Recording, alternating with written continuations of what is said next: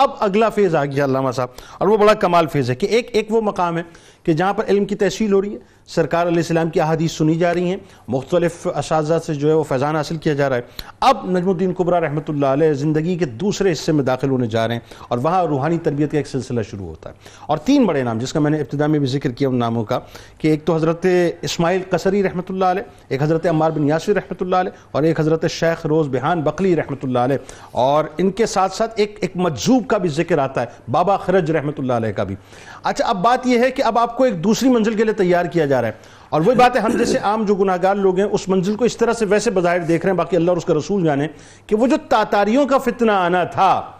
اس کا جو کلا قما ہونا تھا بعد میں وہ وہ بنیادی طور پہ مقصد یہاں پر نظر آ رہا ہے بتائیے ذرا کیسے آپ نے پھر روحانی سفر طے کیا بسم اللہ الرحمن الرحیم جس مرحلے پر جسے ہم روحانی مرحلہ کہہ رہے ہیں جہاں ہم پہنچے ہیں سامعین کے لیے یہ بات بڑی قابل توجہ اور بڑی اہمیت کے لائق ہونی چاہیے کہ روحانیت کا مرحلہ علوم ظاہرہ کے بعد آیا ہے واہ یعنی آپ پہلے علم ظاہری میں مکمل ہوں اچھا نقطہ گے بہت اچھا اور پہلے شریعت میں کامل ہوں گے اور پھر آپ طریقت کے دریا میں داخل بہت ہوں گے اچھا نقطہ۔ حضرت وارث پاک رحمتہ اللہ علیہ کا ایک قول مجھے یاد آیا آپ فرمایا کرتے تھے کہ یہ جو شریعت ہے نا شرع شین را عین جب شرع کی عین مکمل ہوتی ہے تو عشق کی عین شروع ہوتی ہے واہ واہ یعنی پہلے آپ ظاہری علوم میں مکمل ہوتے ہیں تو پھر آپ باطنی علوم کی طرف متوجہ ہوتے ہیں تو آپ حضرت شیخ نجم الدین رحمۃ اللہ علیہ جب علوم ظاہریہ سے آپ نے استفادہ کیا اور پھر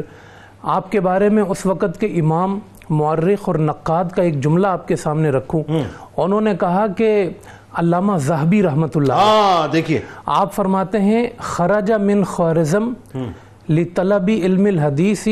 فعاد محدثا و خرج مرتن اخرى للتصوف فعاد ولیا آہا پہلی مرتبہ خوارزم سے نکلے تو علم حدیث کے لیے نکلے آہا۔ اور جب پلٹے تو خدا نے محدث بنا کے لوٹا آئے ہے سبحان اور اللہ سبحان دوسری مرتبہ خوارزم سے نکلے تو تصوف کے لیے نکلے آئے۔ اور جب پلٹے تو خدا نے ولی کامل بنا کے اللہ میرے رونگٹے کھڑے ہو گئے اس وقت آپ کی یہ گفتگو سن کے اللہ جان ولی کامل بنا کے لوٹایا آپ کو تو اس لیے جب آپ خوارزم سے نکلے تصوف کے لیے کہ مجھے باطنی منازل بھی طے کرنی ہے تو پھر آپ سب سے پہلے جو ہیں وہ اسماعیل قصری رحمت اللہ علیہ کی بارگاہ ہاں وہ کیا ہوا تھا بڑا لطیف واقعہ تین بزرگوں کا آپ نے ذکر کیا ہے یہ تینوں ابو النجیم ابو النجیب سہروردی کے مریدین ہیں تینوں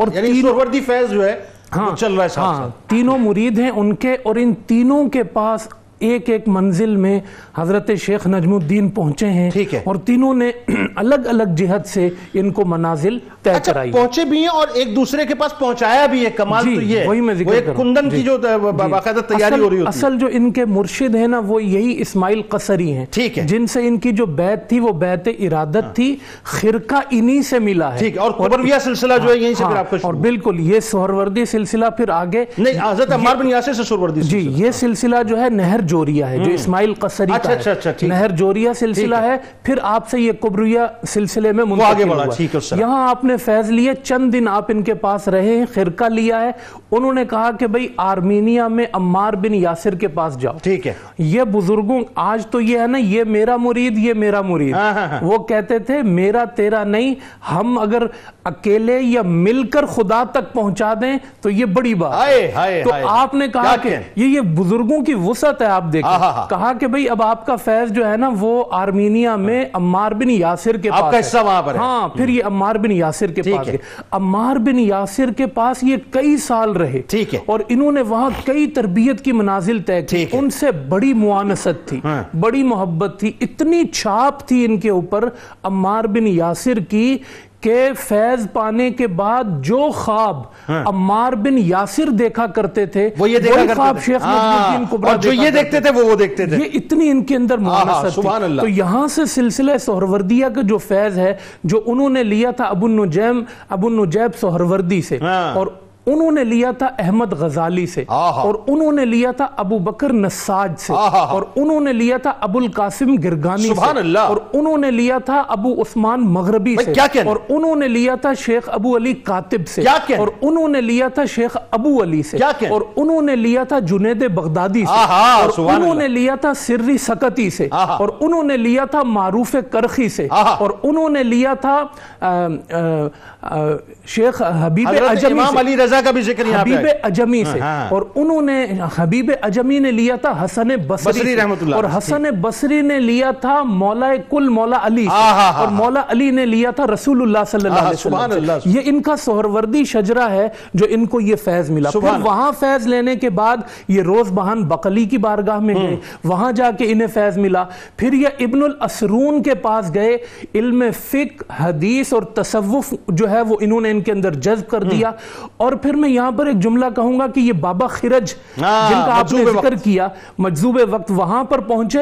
انہوں نے کہا دفتروں کی تلاش میں کیا گھومتا ہے خدا نے تجھے سر دفتر بنا دیا آہا! اب تقسیم کرنے سرِ کی باری دفتر ہے۔ بنا دیا۔ ہاں۔ تقسیم کرتا جا اور آخری بات بڑی اہم ذکر کروں یہ تو یہ تھا کہ شیوخ کے سامنے بیٹھ کے انہوں نے حاصل ہاں۔ کیا نا حضرت کی ایک کرامت اور خصوصیت یہ تھی کہ آپ نے بطریقہ سلسلہ اویسیہ بھی فیض لیا فیض حاصل کیا، ٹھیک ہے۔ بطریقہ اویسیہ کا مطلب یہ ہوتا ہے کہ عالم ارواح سے بزرگوں سے فیض لینا یہ فرماتے ہیں عالم ارواح میں جنید بغدادی سے امام قشیری سے بایزید بستامی سے ان بزرگوں کی روحوں سے میں نے استفادہ کیا اللہ اکبر یہ اللہ ان کا روحانی مقام ہے کہ اللہ پاک نے انہیں ظاہری اور پھر جو دنیا سے چلے گئے تھے ان کی روحوں سے بھی فیض عطا یہ فرمایا سب کچھ کرنے کے بعد وہ جو بابا خرج رحمۃ اللہ علیہ کی آپ بات کر رہے تھے بس وہ جب انہوں نے اپنا اپنا کرتا آپ کو جو ہے ہاں، فرقہ عطا کیا ہے فرقہ- وہ فرقہ خود- بن گیا۔ ہاں، وہ پھٹ گیا خود ہی بس وہ- وہ فرقہ- وہ اتار فرقہ کے بن دیا گیا۔ ہاں۔ اور کہا کہ یہ لے جاؤ اور جب وہ پہن کر حضرت بابا ن- ن- نجم الدین نکلے ہیں تو پھر وہ مقام ہے کہتے ہیں میں نے خواب میں فرشتوں کو ہاں۔ دیکھا وہ کہہ رہے تھے ہم نے اس میں اعظم نجم الدین کو عطا کر دیا اللہ